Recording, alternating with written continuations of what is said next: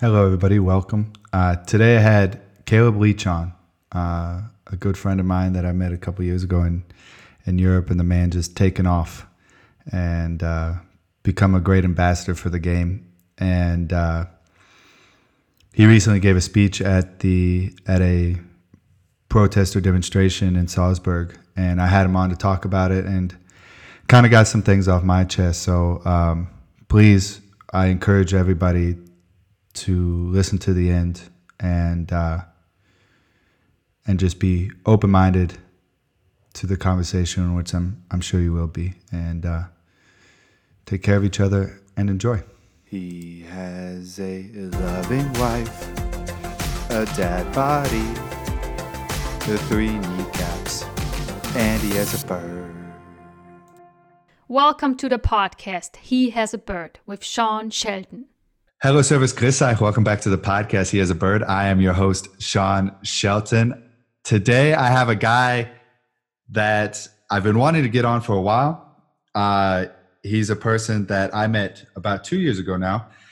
Um, and he was just this little tiny character in American football in Europe. And now he's, he's just like a sunflower. He's blossomed into this big ass flower. And, and I think the, the final the final blossoming was uh, this past weekend in Salzburg, which we'll get into. But I have Caleb Leach, the running back coach for the Vienna Vikings. Boo. Uh, the president of Europe's Elite and the director of social media for American Football International. Caleb, thanks for coming. Thanks, man. I appreciate you, Sean. Of course, man. Of course, man. That was quite the introduction. That was quite the the mouthful um, in terms of titles. Uh, my man, my man's busy, which we'll get to. But um, like I talked about, we met two years ago, I, and you were kind of a blimp on the radar. Been a been an import in Germany at a lower level, and nobody kind of knew who you were in the realms of, of American football in Europe, which is not the biggest mm-hmm. community, right? Uh, and I still don't think a lot of people know you, in my opinion even in Austria, which you've been in for for two years now, and where we met. Yeah. So I kind of want to I kind of want to get into your story. What what was your journey coming from? I believe a pretty small town in Kentucky. Yeah. Yeah. Going to Canada and then over to Europe. What what was that? What was that journey like for you? Yeah, man. Uh, small town boy, Franklin, Kentucky. Uh, I think in our county, uh, county is like a little bit bigger than the city. For those people who don't know, there's 25,000 in the county, and I was definitely under 20,000 in the city, more like 18 or 17,000 in the city. It's really small. Went to college at Florida Tech University that actually just canceled their football program. I know. It's a few months back. Um, when I was a part of the inaugural football team and uh, did everything there, so we helped start that program up. We are a really good team within the six playoff or seven team. seasons. Playoff, playoff team. team.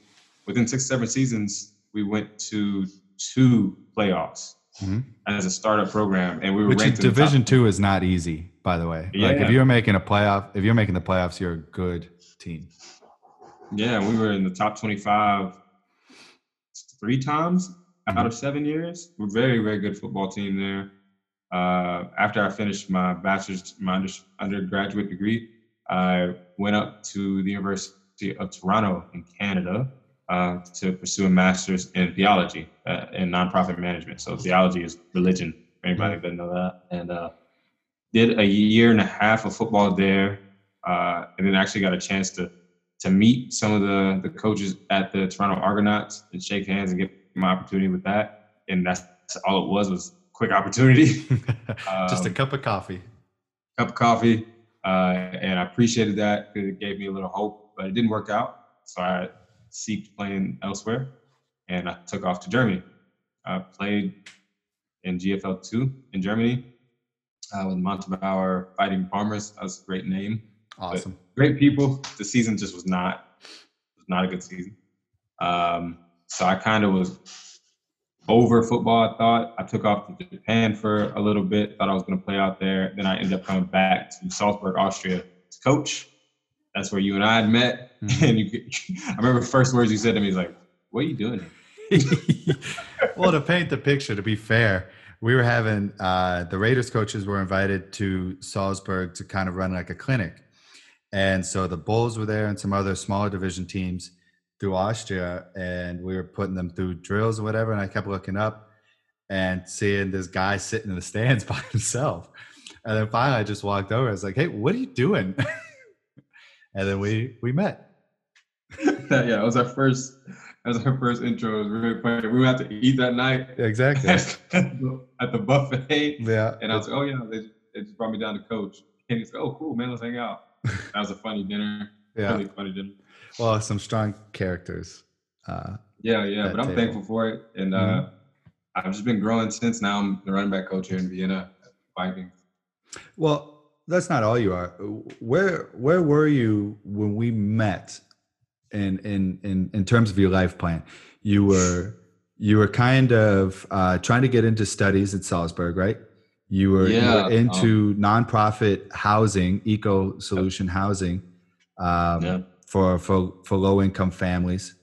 Yep. uh, if I remember correctly. And and and then you had an opportunity at Puma, and then you had some other things going on, and then it just kind of like it seems like rubber hit the road for you, and uh, Yeah. now you have all sorts of great great stuff going on. So kind of walk us through that. If that. the last two years of your life has been a kind of a sprint, I imagine.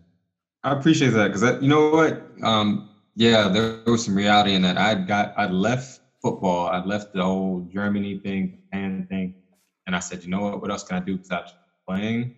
Uh, and I wanted to get into studying and working down there in Salzburg while I coached. That was my my goal, and I wanted to find my way to stay in Europe because I taught myself German to a decent level. Uh, Mhm. my first year being in Germany, um, and Salzburg was my place. Uh, I didn't have much money. I didn't have, I didn't know anybody, so Mhm. I didn't like have any other reason to be there other than like trying to figure out what the heck I'm trying to do. I think a lot of young athletes go through that moment where you're like, what the heck life? And this was mine. Um, so it was a low spot for sure. It was tough at times.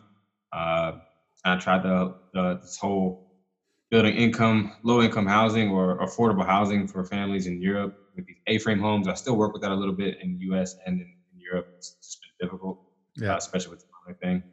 Uh, it wasn't working as fast, so I had to figure out like how can I really like grow uh, professionally, and what is it something I really want to do for the rest of my life. Um, while I stayed out here, kept coaching, kept coaching. I was like, all right, well, coaching isn't it. This isn't going to bring you a bunch of money, but I just like being around the game of football. Uh, but I love business development, and within that time in Salzburg, I met my good friend Evan Harrington. Uh, I told him about my skills with business development, and I started out as a marketing director uh, with Europe's Elite. Uh, I guess that would have been January, December, January, December of 2018, January 2019, that time. Um, and I was just helping things grow, helping things grow. Uh, fast forward to about sometime 2019, some like September, October, end up becoming a large owner of the company and the president of the company. Mhm. Uh, but before that, I also joined the uh, American Football International uh, team Mhm. and had been. I came on as a social media director because I loved what AFI was doing, and the, the two websites are separate, but have great missions with the game of football, Yeah. and that's where I'm at today. So I came out to Austria, didn't have much, nothing, didn't have anything, didn't have any friends, didn't have any money, didn't have a, like a specific purpose, but I knew I wanted to grow the person Mhm. and kind of see what I could do, and here I am. Yeah. So in two years, in two years, you've basically become, if not the most influential, at least one of the most influential uh, people in media in American football in Europe. So can- you don't have to say it. I, I'll say it. So Okay. so I think that's I think it's a crazy. It, first of all, congratulations. That's awesome. That shows you what what hustle and actually motivation will do. Um, and also, it kind of shows you, and what I what I kind of tell people when I talk about American football in Europe, it's kind of I don't want to say the Wild West, but it's a blank canvas. yeah. It's a blank Okay. canvas. You can, if you actually, if you put a lot of work into it and you have a great idea and you have a great vision and you can work well with people, there's a lot of different avenues that you can take. And a lot of people have tried. Um, and done various things, but you really you really have a platform here where you can build the type of life that you want to live, and that's what I've Yeah. currently I've been trying to do since I've been getting uh, since I got to Europe, and um, and I think it's a great opportunity for people. And you're kind of the perfect example in two years what you've been able to achieve. I mean, you picked a you picked a questionable club to work for, but besides that, besides that, no, I, I think it's great. So so go now, on, go ahead. I was gonna say before you go on, man, like uh like anybody who missed that, me and Sean had met within my two years. And we're still staying in contact. We we'd stay in contact about once or twice a month Yeah. in between that time. And we you just like, hey, how you doing? What's going on? And Mhm. like the small stuff of you just checking in, because I was another American guy who you met, meant a lot to me in our friendship. And we was like, Yeah, yeah. somebody's making sure I'm all right. And then I would give you some updates. And you're like, okay, man, I see what you're doing. Like, keep going. Yeah. It was crazy. It's like, hey man, what you got going on? Oh, you got that? Okay, that's new. Okay, good for you, man. It's been a fucking week, but what's up? yeah. But I think Yeah. I think the one of the reasons why I always checked in on you because, like I said, you were a guy sitting by yourself in the stands uh, for a club that you didn't know. You know what I mean? And so it's like I, I'm I've been that guy. I've been the Mhm. guy who's moved to a city, took a leap of faith, and just like I'm gonna figure it out. Like when I flew to France, I knew nothing. I knew not a word of French. I knew not a single person who lived in Paris. Uh, and it was just kind of like, here we go. And Yeah. within within you know within uh, a calendar year, within 365 days, I was the quarterback of the Swarco Raiders.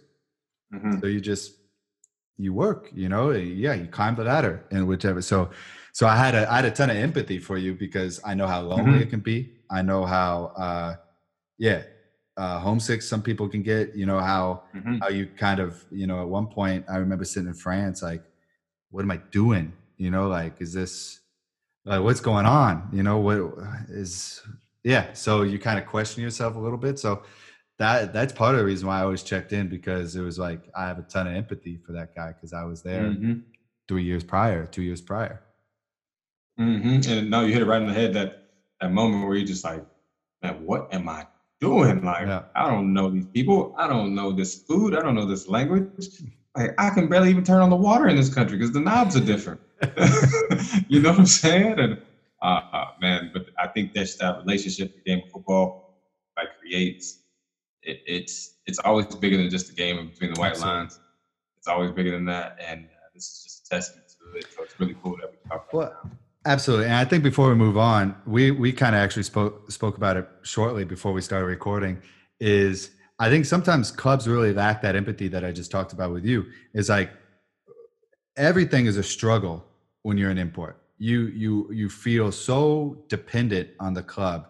You you can barely do anything by yourself, especially when you're in a when you're in a, uh, a scenario where you, the language is completely foreign to you you don't know your way around you don't know anything about where you are especially if it's the first time you've been in europe uh, that i think clubs forget about that sometimes. So i think um, if anybody is influential in a club that's listening to this like build structure for your imports. They're coming from college football which is very very structured.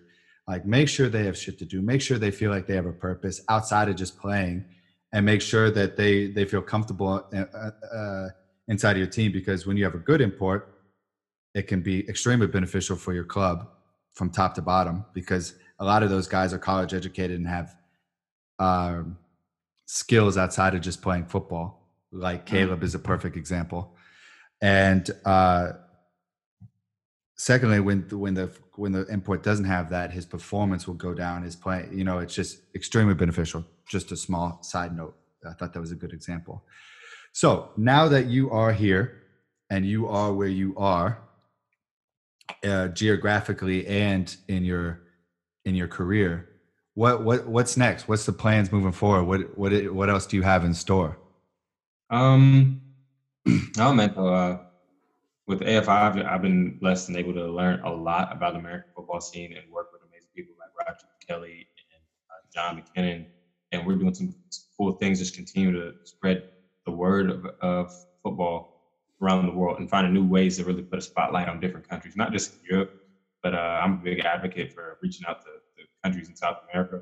Uh, countries in Asia, such as Japan and China. Like Japanese league is legit. People Mhm. still keep doubting, like, oh, the XFL or the X League is not as good as the German football league. I promise you, that X League is better. It is legit. That is a structured league and a system of football from the youth all the way to the pro level. Um, and I want to just continue to learn and explore that and see see what else is out there. Uh, and then with uh, Europe's Elite, as some people have had known it before as a recruiting service, it's not that anymore. It is a media platform to tell the stories of these young players and teams and clubs and communities throughout Europe. So if you're playing American football and eventually basketball and women's soccer, this platform has been dedicated to talk about these athletes. Whether you're going to college, you're going to play pro football, or you just went for a thousand yards and within three games in the Austrian Football League and you're 18. Hey man, you deserve to be hyped up. Now you got to remain humble, but you deserve to have space to say this guy is good, and there's nothing wrong with that. By spreading news. Now that uh, Europe's Elite is not going to just take a stamp like, oh, we discovered this guy. No, their coaches did that. like their their parents raised them. But we can create a platform for everybody to come and look at this news about this one player and their club and their community. Cool stuff. Yeah, absolutely. No, absolutely. I think that's I think that's a great idea. And uh, Yeah. no, of course. And moving forward, uh, what I kind of mentioned in the intro is this blossoming and introduction, and because we always we always kind of joke that it's like, you know, we kind of or you kind of painted out your development over the last two years that we've we've since we met each other is like uh, very much behind the scenes. Like you were obviously Europeans elite or, or Europe's elite, excuse me, and American Football International are very well known platforms. Yeah. Uh, but people don't know Caleb Leach. You know what I mean? Like people didn't, and we talked about that when you started doing the AFI, uh, the rundown for Yeah. podcasts, and Mhm. it's like nobody nobody knows you as a host. Like nobody knows Right. of you, and so we always talked about kind of doing an introduction process, and you kind of you kind of did it for yourself this weekend. But uh, but not only that, not only that. So if if people don't follow Caleb on social media, basically what happened is there's been some demonstrations in uh, in Austria as well, stemming from all the turmoil that's happening in the states and the the Black Lives Matter Black, Black Lives uh, Matter movement. And so there was a demonstration in Vienna. I'm sure there was in Graz. Uh, there was in Innsbruck the other day, and there was one in Salzburg, where you you had currently lived. And uh, I assumed you were asked, or you were formerly lived, and you you were asked to speak. And what happened is uh, basically Caleb got on a van with a microphone in front of seven thousand people, and and said his piece. And I thought it was I thought it was great. But in, in part of that, it was like a metaphorical blossoming of uh, you kind of stepped into the spotlight in American Europe, American football in Europe, and and not not for that cause, obviously for it's a different cause, but Mhm. but very much so kind of stepped out. So first, there's I want to break this down because there was a lot of things that I thought was very very interesting, but just in general before we get into the details when you're when you somebody gives you the microphone you're about to step on a platform or step on a stage in front of 7000 people to deliver a super important message. Like like i can't stress how important the message especially coming from a person who can directly relate to everything that's going on in the states. Uh what what was kind of going through your head? What was your feelings as you as you were Um, climbing on top of that van? Okay, so I'll say this: the the the feelings I had climbing on top of the van compared to the feeling I had of when someone first asked me to speak were completely different. okay Um, Com- compare the two for me please yeah, yeah. Uh, so originally, the organizers reached out to me uh, the Saturday before and asked if I would mind speaking at a uh, demonstration in Salzburg because they had saw something I put on social media uh, about my doors open. If you want to have a conversation, let's talk about it. And I thought that's just a healthy way to for us to grow as people. No matter where you are, what you look like, we got to talk and have a healthy conversation on both sides. One one side listens, the other one speaks, and then back and forth, whatever. But after that, I said yes, and I was like, okay, cool, let's do it. Uh, and I'm thinking I'm going to talk to like 50, maybe 150 people. And then they were like, oh no, it's like a full protest in Salzburg. I was like, oh, so like 500, because I'm thinking Salzburg's not that big. I was like, yeah, yeah, maybe 500. I said, yeah, sure, whatever. And then uh, the day of, is like, hey, Caleb, instead of speaking five, five or 10 minutes, uh, a few people dropped out. Would you mind speaking 20 minutes? Uh, all right. which, any, which anybody who's done public speaking, 20 minutes is long. That's a lot of words in 20 minutes. A long time to, to really try to convey a, a great message in any in anything you're talking about. Sure. Um, so that was that. So now I'm a little more nervous, and uh, then here comes the day of. I ride down to Salzburg alone. I had some, some great friends meet me there who really kind of got my head just got my head right. And uh, ironically, I met another guy who I did not even know uh, from Brooklyn, New York. I met him in in the in the march. His name's Chris, uh, and Chris was walking with me, and he's just talking to me. And I didn't tell him I was speaking. He's just talking to me and talking to me and talking to me. And then the organizers come find me and say, "Hey, you ready to go?" Chris is like, "Oh man, you're speaking." I was like, "Yeah, I'm. I am. I'm kind of nervous. I ain't gonna lie." He just kept going with me, and then uh, the organizers again said, "Hey, somebody else dropped out. We got to figure out who's going first. And Chris, who wasn't asked to speak, just jumped up. I was like, "What?" He's like, "Yeah, man, I got it. No worries." And he went up there and spoke. Like, "Holy, all right." And that really motivated me. Like, okay, this like this guy didn't even like prepare a speech, and now he's going to talk about something as a black man, how it is, how racism felt to him, how it's perceived by him in Europe, and the U.S., and every other place he's been to. So that I'm- was I'm- I'm going to pause you right there. I'm glad you said and Europe. yeah, It's not a geographical isolated thing. Yeah, It's not. It, it could. It's definitely worse in places, and Yeah. than it is in other places. But it's Yeah. not an isolated occurrence. no, It is a cultural issue yeah, throughout society, oh yeah, oh yeah, the whole society, everywhere. It's a, it's an issue. Oh yeah, you you hit it right on the head. It's not just in the United States, and uh, just like when coronavirus hit, when coronavirus hit, a lot of people was like, "Oh, that's just in China." Yo, racism is not just in the U.S. It is all over the world. It does look different in different places. Yeah, there's it, there are different levels. Absolutely. That doesn't that doesn't mean it doesn't happen, and it should be accepted in different ways. But yeah, that that was that was what really was surprising because when I now I'm in Salzburg and I'm about to get up on this truck. I'm looking out and I'm like, man, there's like 200, 300 black people in Salzburg. I ain't never seen you. I've never seen this in my life. And uh, it was it was really exciting. But when I got on the stage itself, I think I'm similar to you in the sense that there was so much going on in the news in the US. There were so many different conversations. There were so many just things just thrown out there. And you felt so many different emotions that you couldn't figure out how to say it the right way or the best way to express what you wanted to say. And I just, I, I just yelled. I, I just screamed for like a full minute because that's all I could do. I didn't, I didn't really know what else to do. And that, that uh, yelling kind of compiled like just anger, hurt, um, frustration, uh, a little bit of joy in there, of, of course, too. But you can't put that in one word. No. Right? So here we No. are. But you you definitely had a, a specific message that you wanted to get across, and that came through very clear. Um, you want to talk about what what your message in general was Sure. for anybody who Um, didn't see the speech? Just kind of summarize what what your message was. Yeah, for anybody who didn't didn't see the speech yet, it's uh, it's up on Facebook, YouTube, uh, Instagram. It's, it's been shared a lot, but you can visit my Facebook and Instagram page or uh, American Football International Facebook page, all over the place. Um, first and foremost, I didn't write all of that.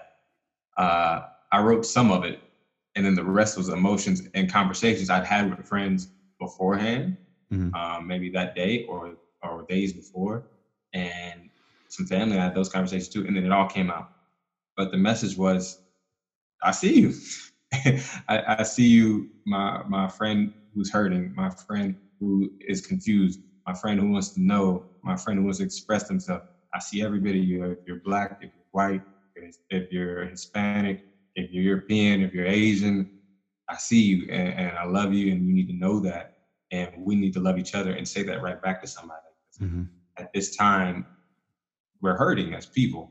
Specifically, the, the black American people or black people around the world are having some kind of frustration and pain. It's like, dude, you've treated me some kind of way just because I have black skin.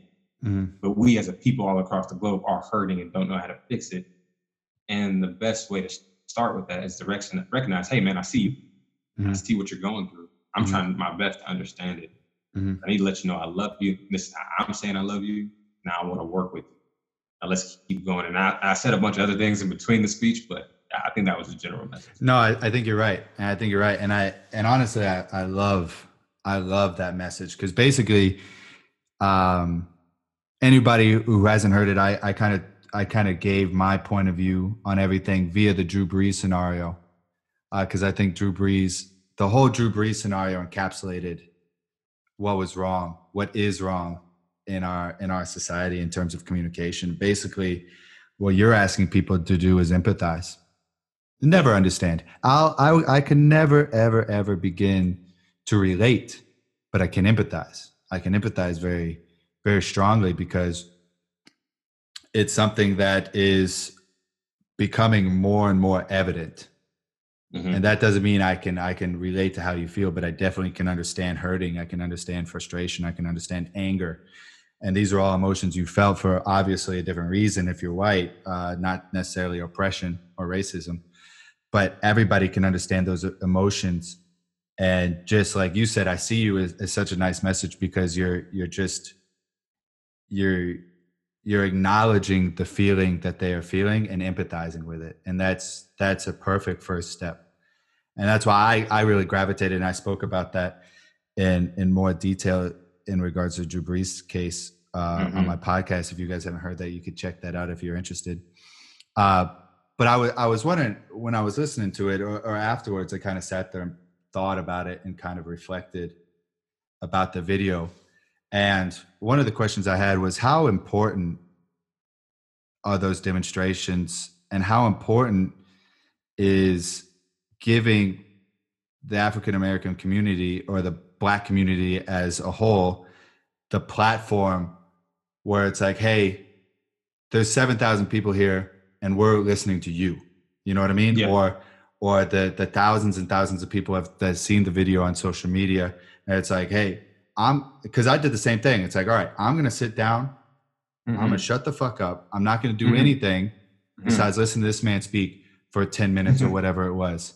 Yeah. And how important is that that that that platform was given?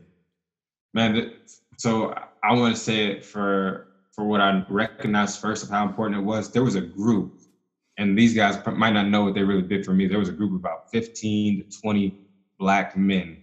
These are grown men. They they may be 22 and up Mhm. in the crowd, and they're about 30 yards out in front of the crowd from where I am. And uh, if you see me in, in the uh, in the speech pointing further out in front, I'm, Yeah. I'm pointing at them because their energy was so loving while I was speaking, and they were so excited when I was on stage because I wasn't speaking just for me; I was speaking for someone else. Exactly. And, and their community is like, dude, I've been trying to tell you what's been going on, but you won't listen to me. But now this guy is on top of a truck, and you're all listening to him, and they appreciated that so Mhm. much, and I could tell that by the way they responded to everything I said. And when I jumped off the truck, they were the first people to rush and hug me. Uh, I can tell that there was a young man, two young men that were right in front of the truck, maybe 12 years old at the most. And the fact that they were in front, I was like, heck, how'd you get to the front, man? And like, that shows some boldness that you're in the front. But there, there's two young black boys in the front of this this protest, and they're listening to me, seeing like, man, this is this American black man on top of this truck speaking English. It's kind of cool. I'm not sure what's happening, so I'm gonna keep listening. And I remember I shared a moment and said, "Hey, man, you can do whatever you want in this world. You can be whoever you want. Never let anyone discourage you and say you can't just because you're darker or because you come from a different neighborhood." And I know for me, then saying that and witnessing that, no one had done that in my community when I was growing up. My parents did a did a really good job of, of always telling me I can, you know, go and do some things and supporting me. I'll never take that away from my parents. They did a great job. But I don't remember anyone ever coming to my school, my team, uh, a game, and saying that to me. And I think there's a lot of value in that. and I'm not saying it doesn't happen or, that happens for every uh, person who is white. I'm not saying that, but I think there's a lot of value for the person of color who's not used to seeing it because society in certain parts of the world will influence you to believe that because you're darker, you have a less chance to do some great things, you know? Um, and I even think there's some value in it for the, the non-black person there who might have been Asian or white. It's like, wow, I've never met a, a black American person. And you're speaking like this, you're nothing like the stereotype that I know on TV. And you can speak another language. Uh, you speak multiple languages and you're a business owner and yeah, you're you're you're, you're educated. You're you're, yeah, you're world traveled. Uh, you're you're world. You you're, you're, not just an entertainer, a music maker. No, it, that's it's so it's so annoying to me to be honest. Uh, because now that mm-hmm. I've lived abroad for five years now, I feel detached from America, and mm-hmm. and the things that I see on the media or the things that I see on social media and everything are, are truly saddening to me. But that's not the America I know. You know, that's not the black community I know. That's not the guys I play football with. These aren't right. my friends. You know, it's so it's. I think you only get glimpses of it. It's so it's so um, inaccurate at times. There's so much more that that every every community, especially the black community, offers in the states, and uh, oh, yeah. that should be highlighted. But to touch on what you said as well, I think hearing it in general is important. That you have a person standing up there with high energy, going, "You can be whatever you want to be." But when that person looks like you, it's different. It's got to be different. Yeah. I can only relate. I can't really relate, but but it's got to be different. Where it's like, "Hey, that guy looks like me, and he did it, so yeah. I can do it too." You know what I mean? Yeah and yeah. I think I think that's extremely powerful.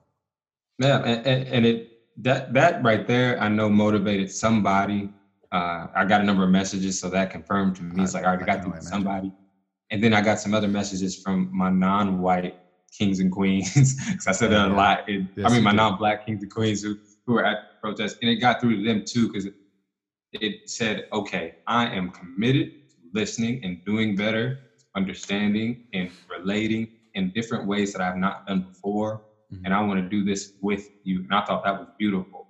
All right, we're, we're on a team and we're going to work together and find our way to do that. Mm-hmm. That's what it was for. It wasn't just for, like, for, for, no, for a minute, it was for that black person. They deserve that, that moment. Sure. Absolutely. But in entirety, the protest is for everyone. Mm. No, absolutely. But the, the thing that I'm interested in, and again, I thought about a lot about it, and, and I've had I had conversations with with black friends of mine about it, and you know, it's like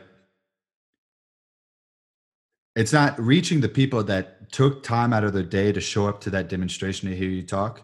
That's important, but it's the people that don't go to things like that or aren't open minded to those things that are even more important to reach. So how and i don't expect an answer this is a or, or, or maybe you haven't even thought about this because i didn't prep you on this or anything. And it's an extremely difficult answer or question to answer. But how how does the message go from the 7,000 people or the thousands and thousands and thousands of people that have, have been to demonstrations, especially peaceful presentation, uh, protests that have, that have just listened and gathered information and, and tried to understand how does that message transmit from them to the people that weren't there that probably need to hear the message even more? And I think it, it does start with those who are in attendance. Oh, oh hold on. I'm trying to turn that off. No problem. Turn this down real quick just in case it happens again. But I think busy man, man. With, busy man. What phone was that? Your your third phone, your fourth phone? It's one of them. I, I, think it does start with those who are in attendance because now you can come back, you can go out and scare, uh, uh, spread a message, you know.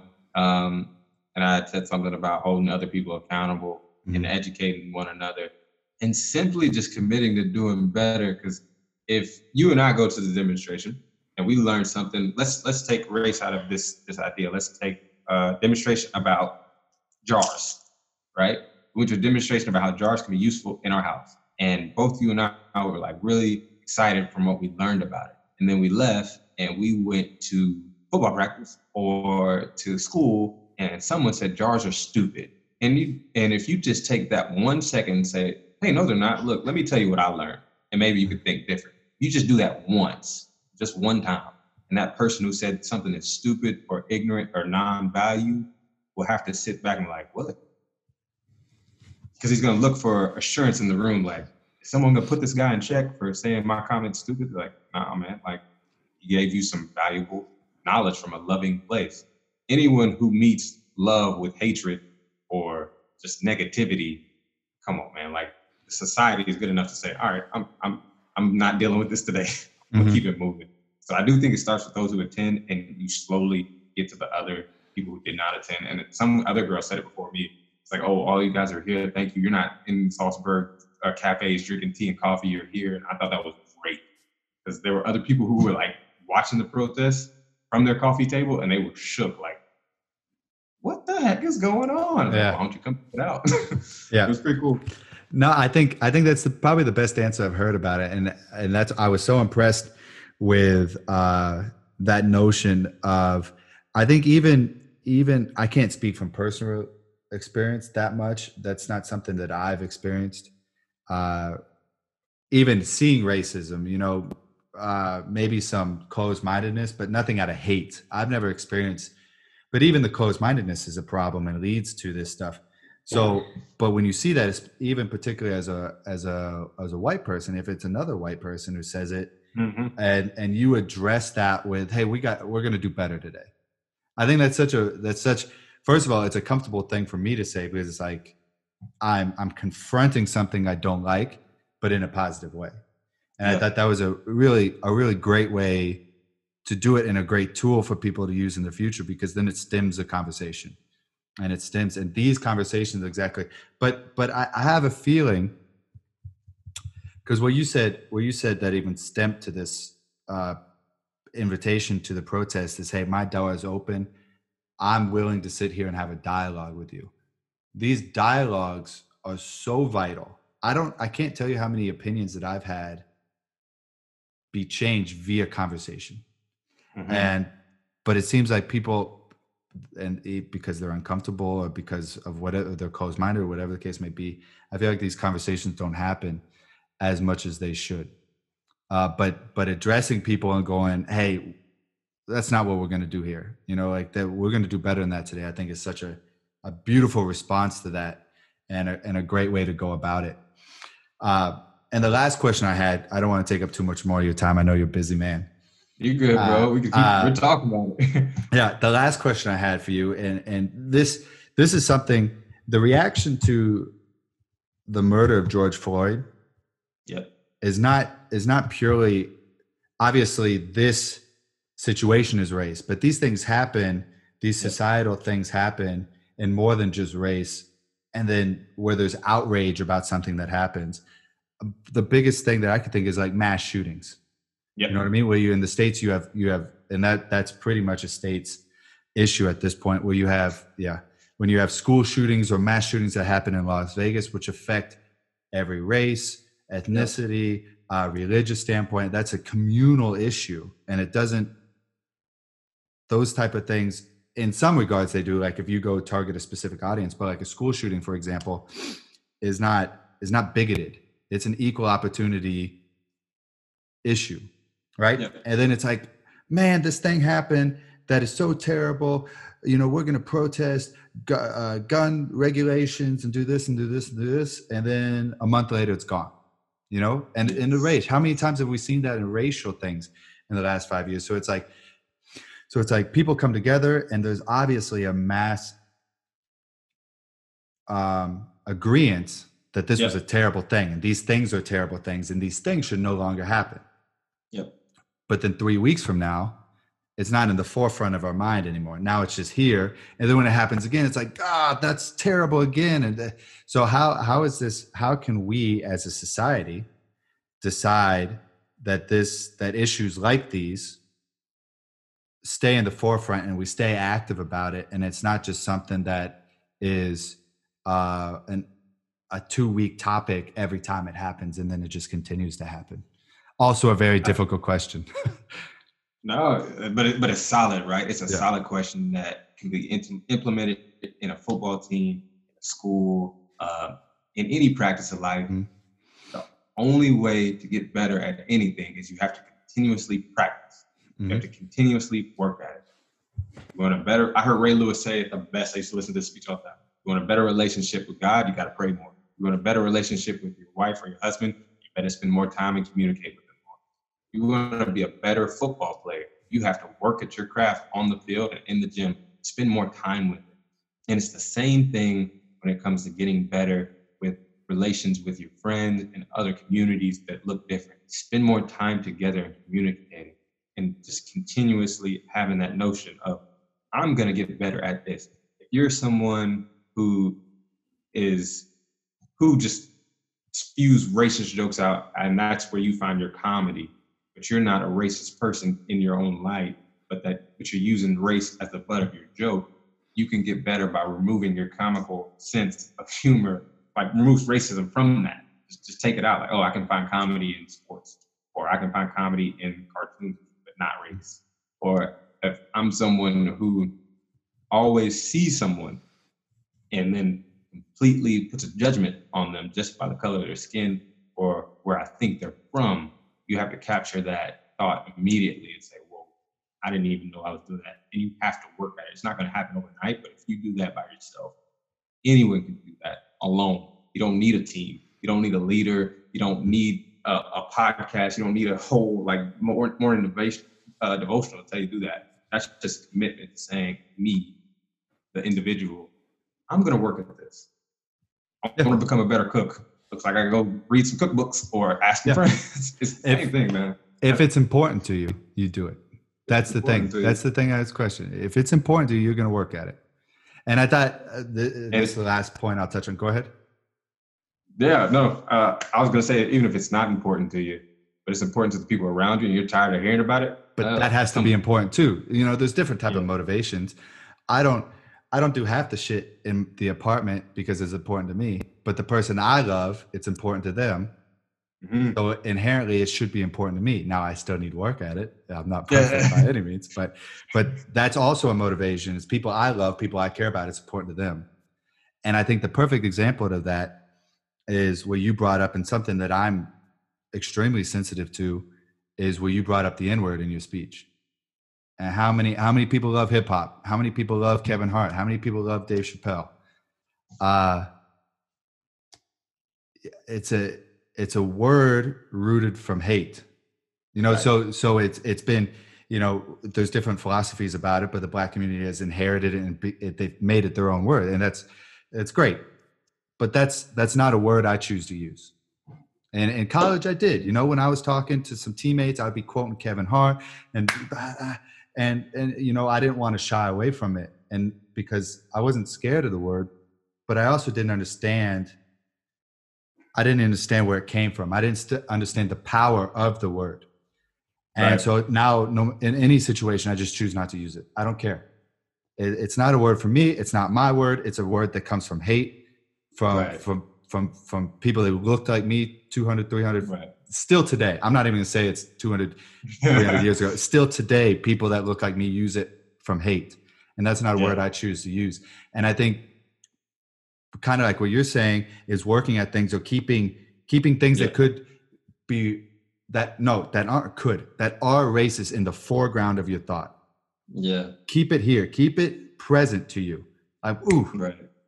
Man, even if I'm quoting a song,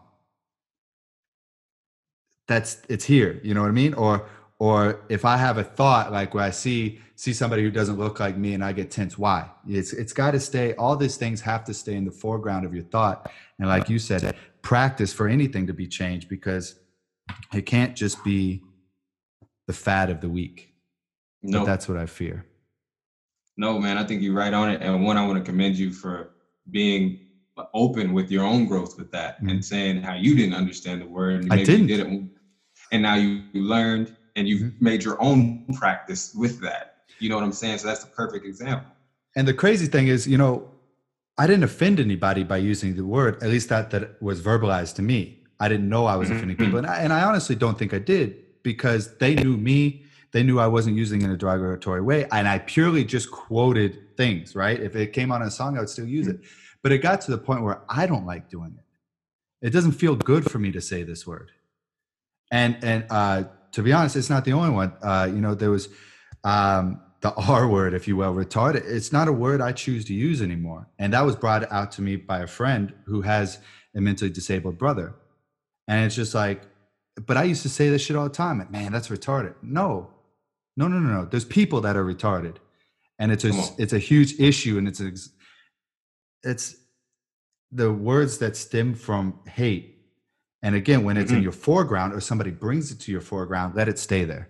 So let Mhm. George Floyd and what happened to him be the thing that brings these things into the foreground of your thought Yeah. and let them stay yeah. there and let them Uh, stay there that's what i urge because there's uh, we've been see we've been seeing it so so much the lack of the lack of tolerance the lack of um, awareness and the lack of thought to to Oh, yeah. to make these changes and that's why like i said the the feeling that i felt the most is just sorrow it's just sadness Mhm. because Mhm. here it is again It, it- right, and here it is again. Now, I will say we we've never been we've never seen the whole world form a demonstration or a riot or excuse me demonstration or protest yeah based off one of these actions. We have never seen that. So does that identify or signal up some kind of change is coming? I pray it does, and I believe it does. I really do. hope so Um, but for the individual who has seen it a number of times, I can understand the feeling of hopelessness, sorrow, and frustration of like, again. For me, I mean, for me, not even not even being of that community. I, Yeah. I'm watching, you know, and the bad thing, I don't remember their names, but I remember seeing it. I remember the guy getting choked out for selling loosie cigarettes in New York, getting choked to death. And like for me, it was like, what the fuck are we doing? What are we doing? We got to be better than that. Gotta be And- better. And that's the thing. I just hope it stays in people's foregrounds, and I hope it stays in people's thoughts because, um, and I, I, I don't. I'm not perfect, and I don't expect people to be perfect, but I expect you to try to be perfect and try to be better. And that's why I thought your message was beautiful. I appreciate that, man. And uh, yeah, I, I really, really appreciate that. I do think it's something we can all do because I've had some other conversations where everyone was like, well, we need a leader. Uh, we need to make a change right now. Uh, how long is that going to take? Because we are an instant gratification community or people, society, me. Man, you can you can improve something every single day. You have an opportunity to wake up when God has given you a breath and shine light on your face. You have an opportunity to say, you know what? I'm gonna go shower. So now I don't stink today. or I'm gonna drink some water so I, I have some hydration in my body. You have an opportunity to get better at something Mhm. every single day. And even for those who say, oh, well, I don't have those luxuries of clean water or a, uh, a hot shower, that person who has nothing, because I've been in that situation where I felt like I had nothing, you still had something that you said, I'm going to get better at today so I can find my way to have more than the things that I have now. So, yeah, we just got to keep doing better and find new ways to. I think you're right. I think a lot of people say, "Man, we need a leader," and no, we don't. You be the leader. You lead yourself. I mean, how many people? How many people thought the world was going to change when Obama got elected? You know, it takes more than one guy. It takes Yeah. it takes you as an individual look in the mirror and go, "I'm going to be better today. I'm going to I'm going to I'm going to practice these things that are important to me."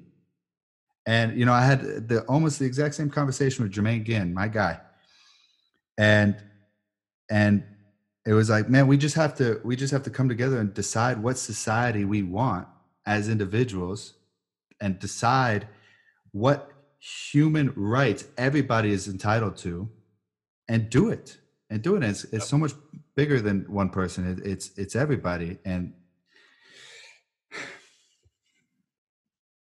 You said it, man. You, you, you hit it right on the head, and I'm glad. I, I can see your emotion there. I was like, man, I've been like you seem like you've been holding it in for a minute too. So I'm glad we got to talk. it's annoying it's That's sad what matters. to Get it it's in. sad i think that i think the saddest thing for me is Yeah. to i i was and i still am a proud american and i'm proud of america's potential more than anything i'm not proud of the current state that it's in but i'm proud of our diversity i'm proud of what the country should stand for i'm proud of the potential that it has and the and there's a lot of good people that are working towards it in America. You just don't see them often, and unfortunately. But the, it's saddening to me that not everybody's experience is positive. It's saddening to me, and this goes back to Drew Brees thing that people can look at the American flag and go, that that thing that that symbolizes isn't working for me. You know what I mean? That it doesn't it doesn't it doesn't encompass the entire population, and that people feel that way.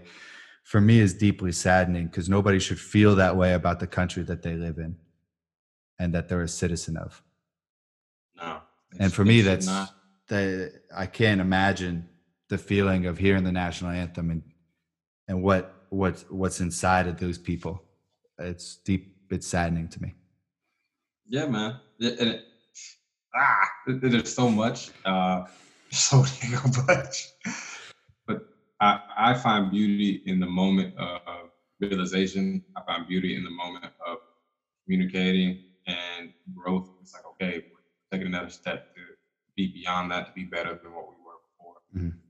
And if I can just see that bit of effort every day, and there are days where you don't see the effort to be better. If I can see that bit of effort of us as a society in every country trying to improve our flaws, not the opinionated flaws, just the facts of human rights flaws, like yeah. to be free and you shouldn't discriminate, those things. Boom. Um, and yeah, I think there's a lot of hope for us. Yeah.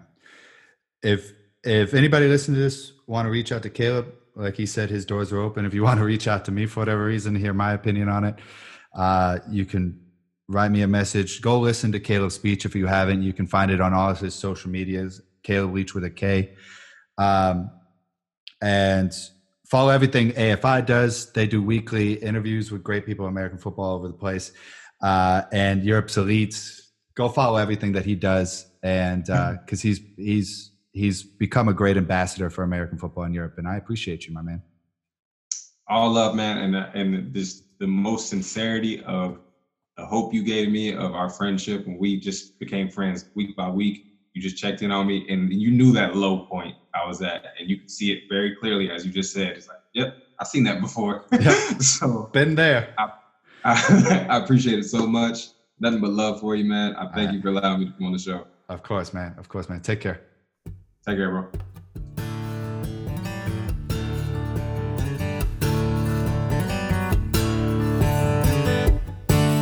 I'm wasting my life pursuing my dreams, running and running,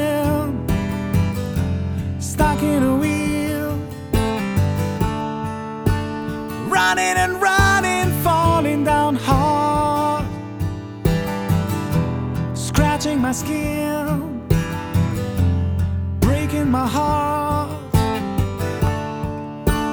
Bleeding and hurting is part of the game. Nursing the fire,